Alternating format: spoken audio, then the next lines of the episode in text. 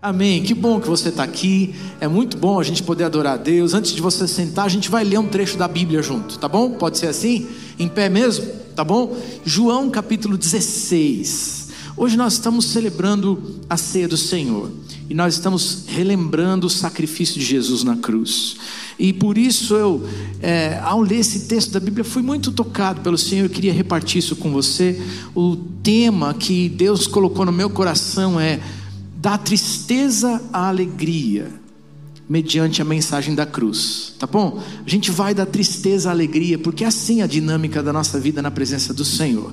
João 16, o texto vai do 16 até o 24, mas a gente vai ler junto agora, aqui de pé, os três primeiros versículos, tá bom?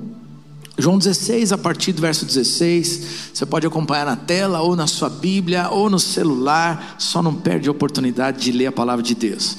Diz assim: olha. E Jesus disse: Daqui a pouco vocês não vão me ver mais, porém, pouco depois, vão me ver novamente. E alguns dos seus discípulos então comentaram: O que será que ele quer dizer? Ele afirma: Daqui a pouco vocês não vão me ver mais, mas porém, pouco depois vão me ver novamente. E diz também: É porque eu vou para o meu Pai. O que quer dizer pouco depois? Não entendemos o que quer dizer isso.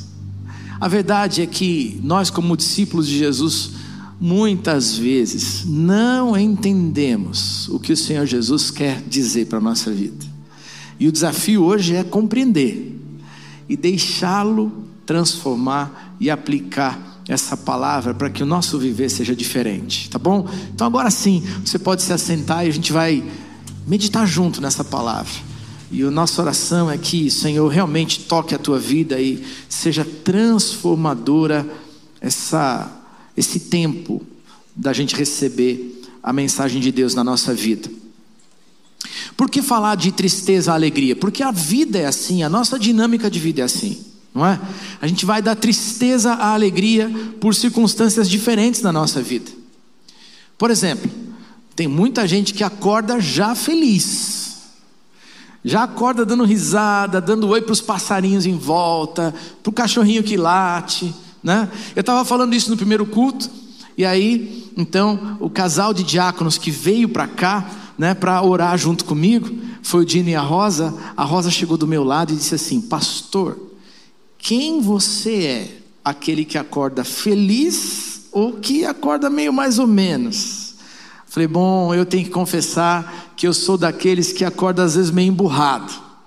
A minha esposa já acorda feliz. Seis horas da manhã ela levanta e ela vai para a natação dela e pode estar tá zero grau, ela está feliz. Ela vai e vai nadar. Eu acho que não sou tão determinado assim. Às vezes eu fico amarrado. E a gente vai dar tristeza à alegria por circunstâncias diferentes na nossa vida. E é interessante porque a palavra de Deus vai dizer para a gente aqui nesse texto, Jesus falando com seus discípulos, ele diz: Olha, vocês vão experimentar tristezas, mas o objetivo, o plano, o desejo de Deus é que vocês experimentem alegria e alegria completa, alegria plena, alegria duradoura, alegria que pode estar presente mesmo no meio de circunstâncias difíceis na vida. E ele coloca tudo isso ah, de um jeito diferente, ele fala de um jeito enigmático, e às vezes a gente não entende. E é por isso que eu queria compartilhar dessa palavra com você nessa manhã, porque eu creio que neste dia em que a gente para para celebrar a ceia do Senhor e a gente medita na mensagem da cruz, Deus pode transformar a tua tristeza em alegria. Eu creio. Como é que a gente pode experimentar essa alegria transformadora de Deus na nossa vida hoje, como discípulos de Jesus? Eu quero colocar três lições para vocês. A primeira delas é a compreensão da verdadeira mensagem da cruz. A gente experimenta alegria quando entendemos a mensagem. Como eu disse, Jesus falou de um jeito enigmático aqui. Vamos dar uma olhada de novo no versículo 18 e 19. Olha só os discípulos aqui conversando. O que que ele quer dizer com pouco depois? Nós não entendemos o que isso quer dizer. Jesus, sabendo que eles queriam lhe fazer perguntas, disse: Eu afirmei que daqui a pouco vocês não vão me ver mais e que pouco depois vão me ver novamente. Por acaso, não é a respeito disso que vocês estão fazendo perguntas uns aos outros? Gente, vamos falar a verdade, como alunos que nós somos, como discípulos que nós somos, nós muitas vezes não entendemos as mensagens de Deus para nós.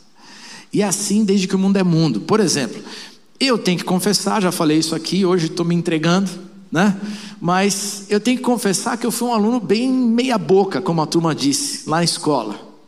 E a minha mãe estava presente no culto da manhã. Eu falei, mãe, eu sei que eu dei trabalho, né? Eu não sei você, mas eu acho que deve ter, deve ter aqui muita gente que é mais ou menos que eu. Deu trabalho na escola, né? E eu quero falar com a turma do fundão, vocês que estão aí no fundo. Eu sou dessa galera. Sempre fui da turma do fundão. E eu dava trabalho. Trabalho porque eu não prestava atenção. Trabalho porque o professor falava e a mensagem parece que passava de um ouvido para o outro, eu não entendia nada. Né? Trabalho porque aí depois pai e mãe tinha que se virar para dar aula em casa para tentar superar aí o problema da falta de atenção. Eu dei trabalho.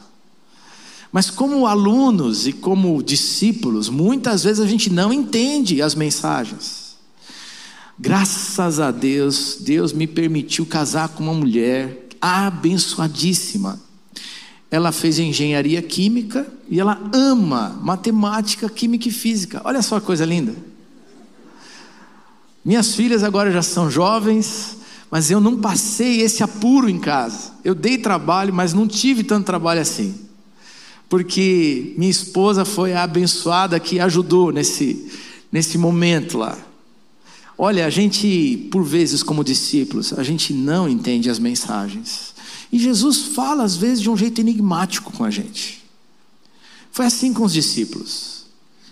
Ele diz assim: Olha, é, pouco depois vocês já não vão me ver mais. Eu estou aqui com vocês, mas pouco depois vocês não vão me ver. E logo depois vão me ver de novo.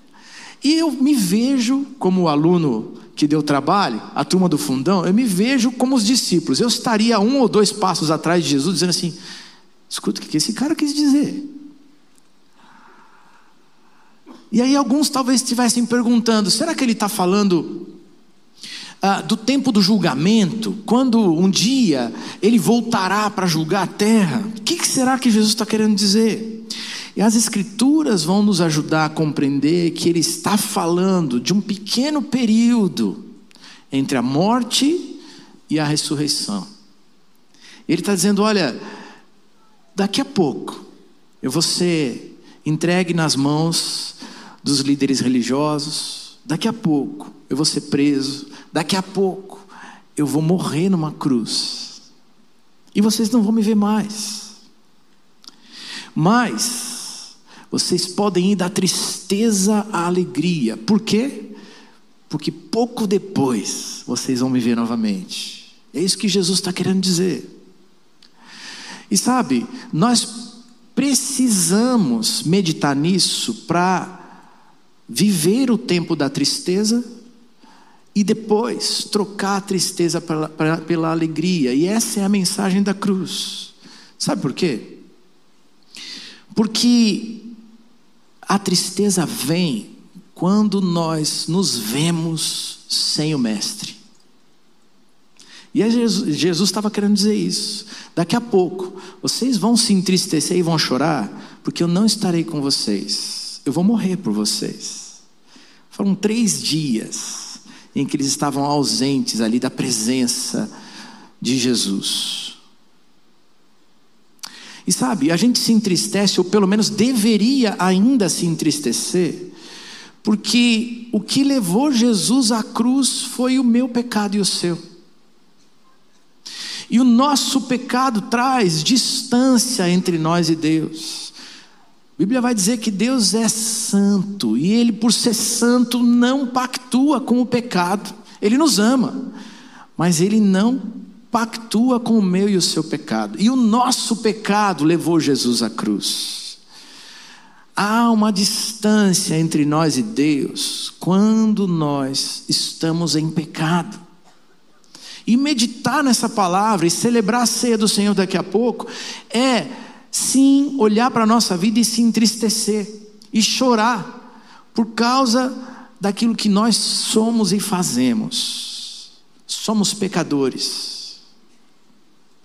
A Bíblia diz em Romanos: destituídos da glória de Deus por causa do pecado, porque o pecado gera morte. E se você não chora mais pelo teu pecado, tem alguma coisa errada com a tua vida cristã. Porque nós deveríamos lamentar profundamente cada um dos pecados que cometemos, porque eles levaram Jesus à cruz. E a gente devia lamentar. Lamentar porque os discípulos foram aqueles que traíram ou que negaram Jesus. E é curioso porque a gente às vezes olha para a nossa vida e diz: bom, isso daí é culpa de Judas ou é culpa de Pedro, mas a verdade é que todos os dias, eu e você somos tentados a negar e a trair também, e muitas vezes nós fazemos. Isso nos, nos deveria levar ao choro mais uma vez e dizer: Senhor, tem misericórdia de mim, porque eu sou pecador. Eu sou pecador. Mas a grande bênção da cruz, da notícia da cruz, do Evangelho de Jesus, é que a gente pode trocar a tristeza pela alegria. Eu me lembro de um tempo quando eu ainda era adolescente, e, aliás, eu era, eu era do UP naquela época, né? Ali, um pré-adolescente.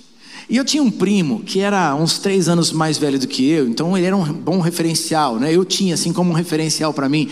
Ele, a, a gente ia para férias junto e aí eu ficava aprendendo as coisas com meu primo mais velho. Eu me lembro que ele me, me iniciou em cinema, em filmes assim, e me lembro de ver alguns filmes policiais e de ação, porque o primo estava junto. Mas eu me lembro de uma vez em que a gente estava passando uma Páscoa junto. E ao assistir um filme pela televisão da Paixão de Cristo, quando terminou o filme, eu vi o meu primo chorando muito. E eu ainda meio moleque, né? Acho que não tinha sido tão impactado por aquela mensagem naquele tempo, naquele dia. Mas me lembro também de um outro momento da vida, quando já mais velho, já mais adulto, eu pude assistir aquele filme da Paixão de Cristo no cinema. Quantos aqui já viram aquele filme? Provavelmente você deve ter visto também, você sabe do que eu estou falando. Foi impossível para mim sair daquele cinema sem chorar o pecado, sem chorar a morte de Jesus, sem chorar o sofrimento de Jesus por minha causa. E a cruz é a mensagem do lamento e do choro que nós deveríamos ter, mas ela também é a mensagem da alegria transformadora que Deus oferece para nós. E se a gente chora o pecado, a gente não precisa chorar pela escravidão do pecado, porque a cruz nos garante vida, a cruz, a cruz nos garante perdão. O sangue e o corpo de Jesus foram partidos e derramados ali por nós, para que nós pudéssemos ter verdadeira vida. E eu me lembro da visita que pude fazer em Israel há alguns anos atrás. E a gente visita o, o Monte da Crucificação. E a gente olha aquela cruz, a gente olha o, o Monte da Cruz, o Monte da Caveira, e a gente lamenta a morte e o sofrimento de Jesus. Mas em seguida nós somos levados à tumba onde Jesus esteve. E aí a gente entra naquele lugar e tem uma mensagem poderosa ali naquele lugar. Tem uma porta e que diz assim: Ele não está aqui, ressuscitou. Glória a Deus, porque Jesus venceu a morte. O poder da morte e do pecado não foram capazes de destruir o Filho de Deus. Ele venceu a morte, e porque ele venceu a morte, ele garante vida, ele garante vitória sobre o pecado para todo aquele que nele crê. João 3,16 vai dizer: se você crê no Filho que foi dado por Deus, você passa da morte para a vida, e vida eterna em Cristo Jesus. Você pode ter alegria. Hoje, você pode ter alegria. Sim, lembrar do pecado, chorar o pecado, lamentar o pecado, mas dizer: Senhor, eu vou viver alegremente contigo sempre, em toda e qualquer circunstância, porque o Senhor me dá a vitória, porque o Senhor me perdoou, porque o Senhor já lançou fora os meus pecados, porque o Senhor me libertou das garras de Satanás, porque o inferno não é o meu destino eu vou viver a eternidade na presença de Jesus, o meu Salvador. Você pode trocar a tristeza pela alegria, isso é uma verdade para todo aquele que crê. Você crê? É verdade para você. E se você está ouvindo essa mensagem hoje pela manhã e diz: Eu não experimentei isso ainda, eu quero te dizer, isso é uma bênção que Deus tem para você. Você pode trocar a tristeza pela alegria, creia em Jesus, o Messias Salvador, presente de Deus, que tomou o teu lugar numa cruz, que pagou pelos seus pecados e pode te dar vida. A segunda lição, para nos ajudar a entender que nós podemos trocar a tristeza pela alegria, é que nós experimentamos a alegria quando somos transformados em nossa vida espiritual. Nós experimentamos alegria na transformação que Jesus nos oferece de dentro para fora, no nosso espírito. Versículo 20 diz assim: Pois eu afirmo a vocês que isso é verdade, vocês vão chorar e ficar tristes, mas as pessoas do mundo ficarão alegres. Vocês ficarão tristes, mas essa tristeza se tornará alegria. E é curioso esse texto bíblico, porque ele vai dizer que os verdadeiros discípulos se entristecem e ao final podem ter alegria de novo. Mas ao meditar sobre tristeza e alegria, ele diz algo surpreendente. Jesus disse isso. Ele diz: Vocês vão se entristecer a princípio e o mundo vai se alegrar. E o que, que ele quer dizer com isso? Quando nós olhamos para o panorama bíblico, nós compreendemos que Satanás e os seus demônios não conheciam o plano de salvação dado por Deus. E a Bíblia vai nos fazer compreender na sua narrativa que naquele dia da crucificação, Satanás e os seus demônios celebravam uma aparente vitória. Sim, matamos aquele que é o Filho de Deus, aquele que poderia trazer salvação. Não tem mais jeito, nós vencemos. Essa era a aparente vitória do inimigo. E sabe, o mundo hoje ainda celebra a morte do Evangelho de Jesus. Curioso isso tantas e tantas pessoas que são contra os princípios cristãos, são contra os princípios e valores de Deus, se alegram quando conseguem deturpar as verdades de Deus para o ser humano. Se alegram quando nós permanecemos no pecado. Se alegram quando mais alguém assume as verdades ou ideologias do próprio mundo sem Cristo e sem Deus. E a gente vê isso ao longo da história. É curioso ver, na Europa, por exemplo, celeiro missionário, avivamentos transformadores maravilhosos que aconteceram no século XVI, XVII. E eles enviaram missionários para o mundo inteiro para falar do amor de Cristo. Mas hoje, muitas daquelas igrejas se transformaram em estúdios de música, em bares, em museus, porque a fé foi silenciada e a mensagem da cruz foi silenciada pelo mundo que celebra a derrota de Cristo na cruz, a aparente derrota de Cristo na cruz. Curioso, não é? A gente vê os Estados Unidos, uma nação missionária, uma, missão, uma nação que foi construída debaixo dos princípios, tinha como base os princípios bíblicos, uma nação cristã, enviou missionários no século XIX, século XVIII e XIX para o mundo inteiro. Nós, brasileiros, uh, batistas brasileiros, pelo menos, somos fruto desse investimento missionário, mas hoje a gente olha e vê o secularismo imperando, e a vida pós-cristã, mergulhada nos desejos carnais, no jeitão bem humano de se viver, e a gente vai vendo que a vida do espírito não existe em tantos corações. Alegria verdadeira pode ser experimentada por mim, por você, quando a gente se deixa transformar de dentro para fora, quando a gente permite que Deus transforme o nosso ser e a nossa vida, de uma vida carnal, mergulhada no pecado, para uma vida cheia do Espírito que traz vida.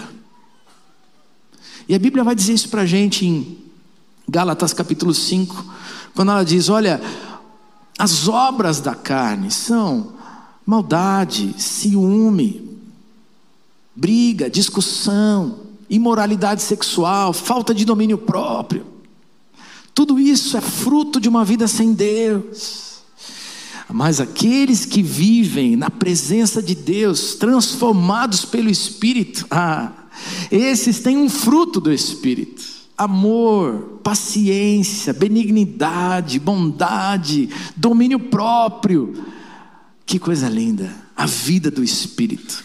Se você experimenta a vida do Espírito, você sai da tristeza para a alegria. Se você abrir o seu coração nessa manhã, para permitir que Jesus entre em espírito para viver contigo. Você é transformado da velha vida, do jeitão humano apenas de viver, para viver uma nova vida em Cristo Jesus, porque o Espírito de Jesus nos vivifica, ele nos, nos traz vida e vida em abundância, a alegria virá completamente para você.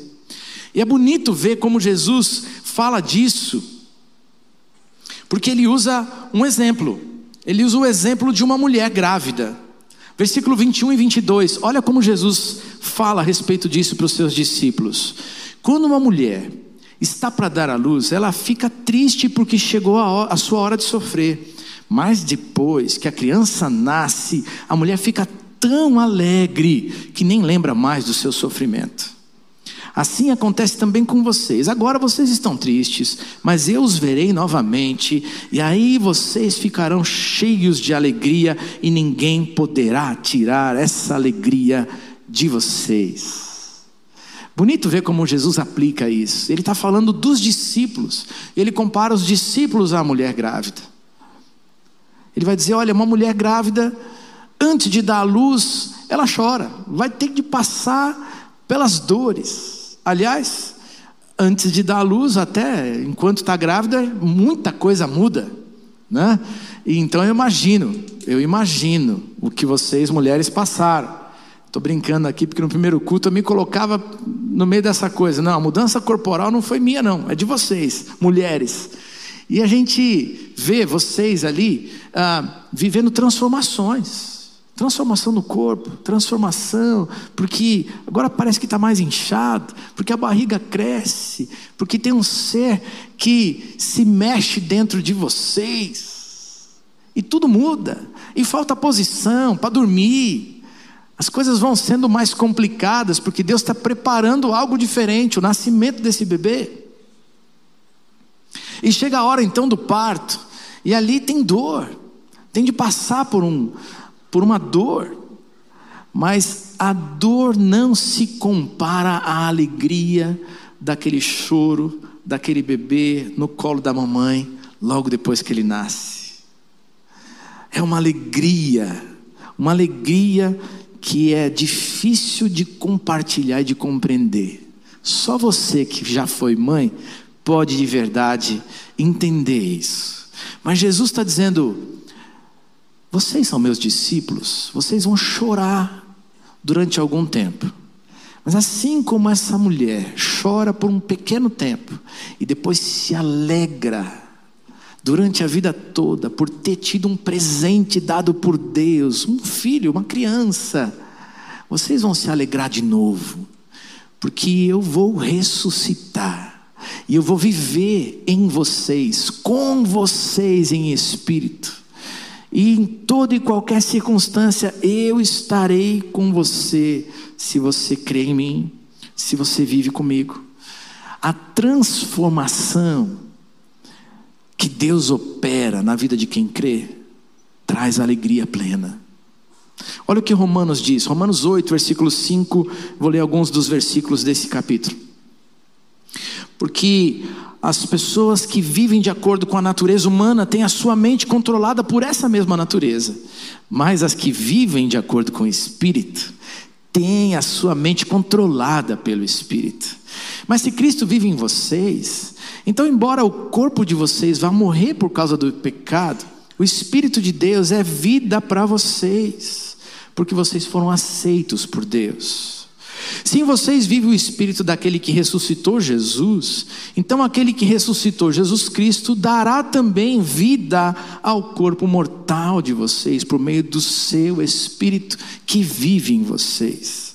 Porque se vocês viverem de acordo com a natureza humana, vocês vão morrer espiritualmente. Mas se pelo Espírito de Deus vocês matarem as suas ações pecaminosas, vocês viverão espiritualmente. Romanos 6, versículo 14 diz assim: O pecado não dominará vocês, pois vocês não são mais controlados pela lei, mas pela graça de Deus. Você já experimentou essa transformação espiritual na sua vida? É uma transformação de pecadores para perdoados, santos e justos. De gente criada, mas que decidiu andar longe de Deus, para filhos amados, família de Deus. Quem experimenta essa transformação num convite para que Jesus se torne o Senhor da vida, não vive preso às tristezas que o pecado impõe sobre a vida. Porque nós já somos mais do que vencedores em Cristo Jesus. O pecado não mais tem domínio sobre mim e sobre você. Nosso destino é o céu. Nós podemos sim ser pecadores ainda, mas não estamos escravizados pelo pecado, pelo domínio de Satanás, pelas intenções do inimigo. Jesus venceu na cruz e ele traz vitória para mim e para você. Nós podemos dizer não ao pecado, podemos dizer sim para tudo aquilo que Deus tem para nós e viver uma vida alegre, feliz, abundante, num Espírito de Cristo que vive em nós que nos transforma todos os dias da nossa vida. Você está experimentando essa verdadeira alegria que só uma vida cheia do Espírito, transformada pelo Espírito, oferece. Terceira e última lição. Nós experimentamos alegria quando trocamos os nossos questionamentos pela fé. Versículo 23 e 24. Jesus falando: Quando chegar aquele dia, vocês não me pedirão mais nada. Eu afirmo a vocês que isso é verdade. Se vocês pedirem ao Pai alguma coisa em meu nome, Ele lhes dará.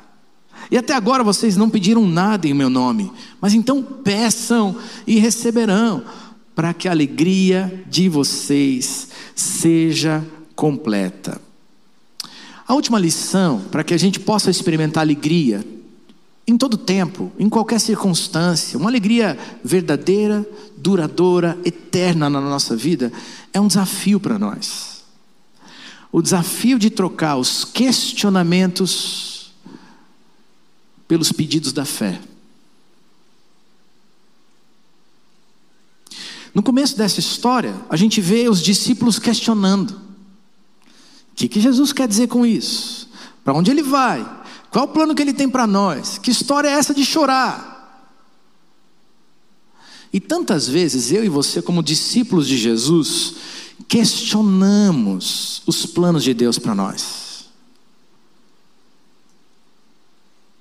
Deus, de novo aperto financeiro, de novo aumento, aumento de imposto, aumento de outras, co ah, outras coisas.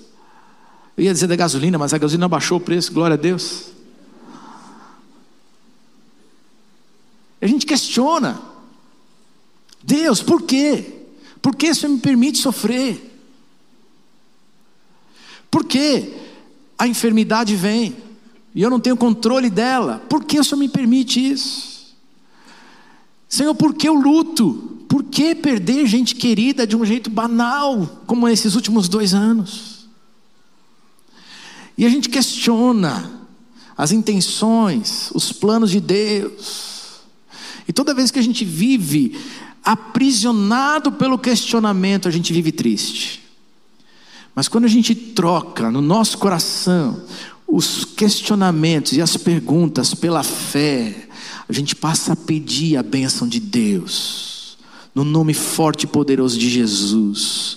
E o que a Bíblia diz e o que Jesus disse é: tudo o que vocês pedirem em meu nome, eu vou dar. O Pai vai conceder. Isso é bênção para nós. Isso pode trocar dentro de nós a tristeza pela alegria. Hoje você vem para cá de que jeito? Mergulhado nas perguntas sem respostas e aprisionado pelos questionamentos e a dúvida? Ou você consegue, ao prestar esse culto, ouvir as canções, a oração, ou até essa palavra de Deus para você, você consegue ousar ter a fé e dizer: Senhor, eu vou silenciar as minhas perguntas, e eu vou à tua presença como um filho, uma filha, um discípulo que diz: Senhor, eu preciso de ti, você me ajuda. Toda vez que você troca o questionamento, a dúvida, pela convicção da fé e pelo pedido, Deus abençoa Deus abençoa, Deus abençoa, Deus concede. Estava conversando com a Mara agora aqui, no final, do, no final do primeiro culto, entre os dois cultos, ela disse, pastor, que coisa linda. É, nós ali na maturidade, no encontro da maturidade dos 60 mais, na quarta-feira, oramos por uma moça que estava no hospital. Uma bebezinha, ó, um bebezinho no hospital. E nós oramos para que Deus curasse esse bebê. E no dia seguinte, nós ouvimos que aquele bebê foi curado. Deus ouviu a oração. E ela falou: Ih, aqueles velhinhos não, não se cabiam de tanta alegria, porque Deus ouviu a oração. Sim, queridos, Deus ouve a oração.